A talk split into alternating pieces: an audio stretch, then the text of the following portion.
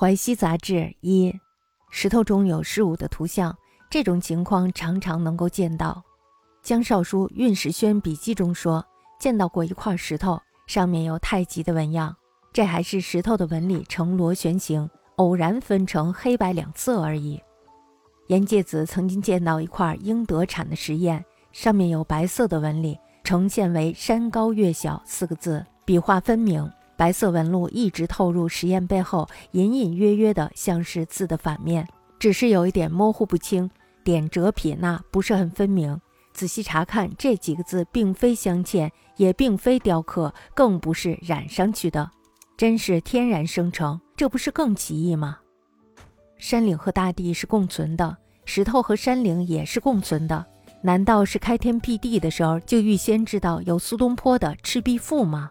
即使是说山岭孕育这块石砚时代是在宋以后，那么又是谁模仿了程邈的隶书呢？又是谁提了苏东坡《赤壁赋》中的四句呢？但是天然物象的巧妙确实无所不有，精华汇集自成文章，不是常理能所解释的。世间流传的河图洛书出现在北宋，唐以前没有出现过。河图上有黑白圆圈五十五个，洛书上有黑白圆圈四十五个。据孔安国《论语注》说，河图就是八卦。孔安国《论语注》已经失传了，这里引用的是何晏《论语集解》一书中曾经引用过的条目。这么说，孔氏之门本来没有这五十五点的河图，陈抟又是从何处得到的呢？至于洛书，既然叫做书，就应当有文字，却也是四十五个圈，和河图相同，这应该称之为洛图，不能称之为洛书。戏词又怎么偏偏称之为书呢？刘向、刘歆、班固等人都说洛书是有文字的。孔颖达《尚书正义》还详细的记载了洛书的字数。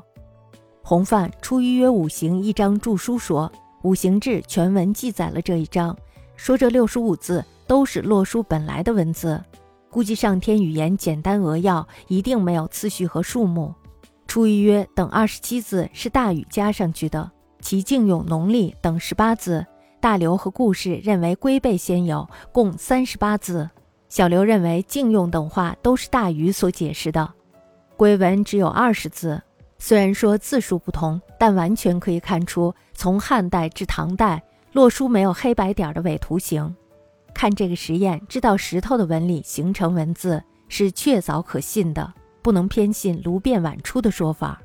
明堂九世法规文首先出于北齐卢变的大代理注，朱子以为是郑康成的说法，是偶然记错了，就以为太乙九宫真的是大禹神所传授的。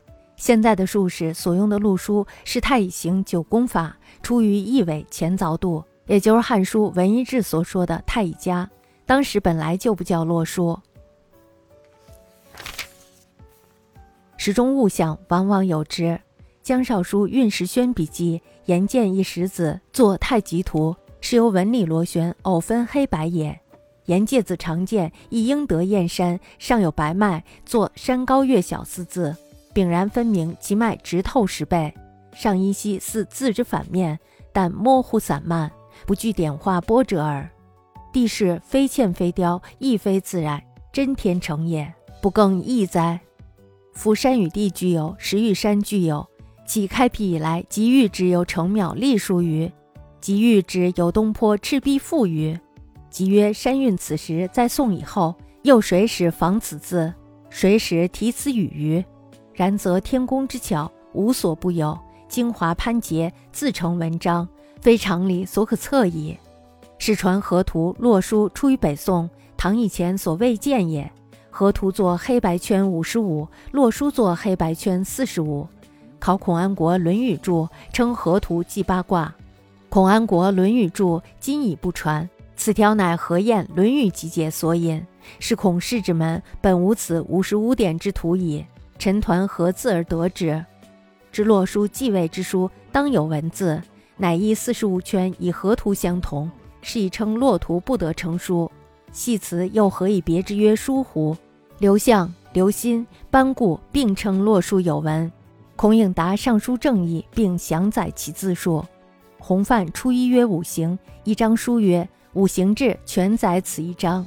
云此六十五皆洛书本文，即天言简要，必无次第之数。出曰等二十七字是瑜伽之也，其静用农用等一十八字。大刘及故事以为龟背先有总三十八字，小刘以为静用等皆语所递序，其归文为有二十字云云。虽所说字数不同，而足见由汉至唐洛书无黑白点伪图也。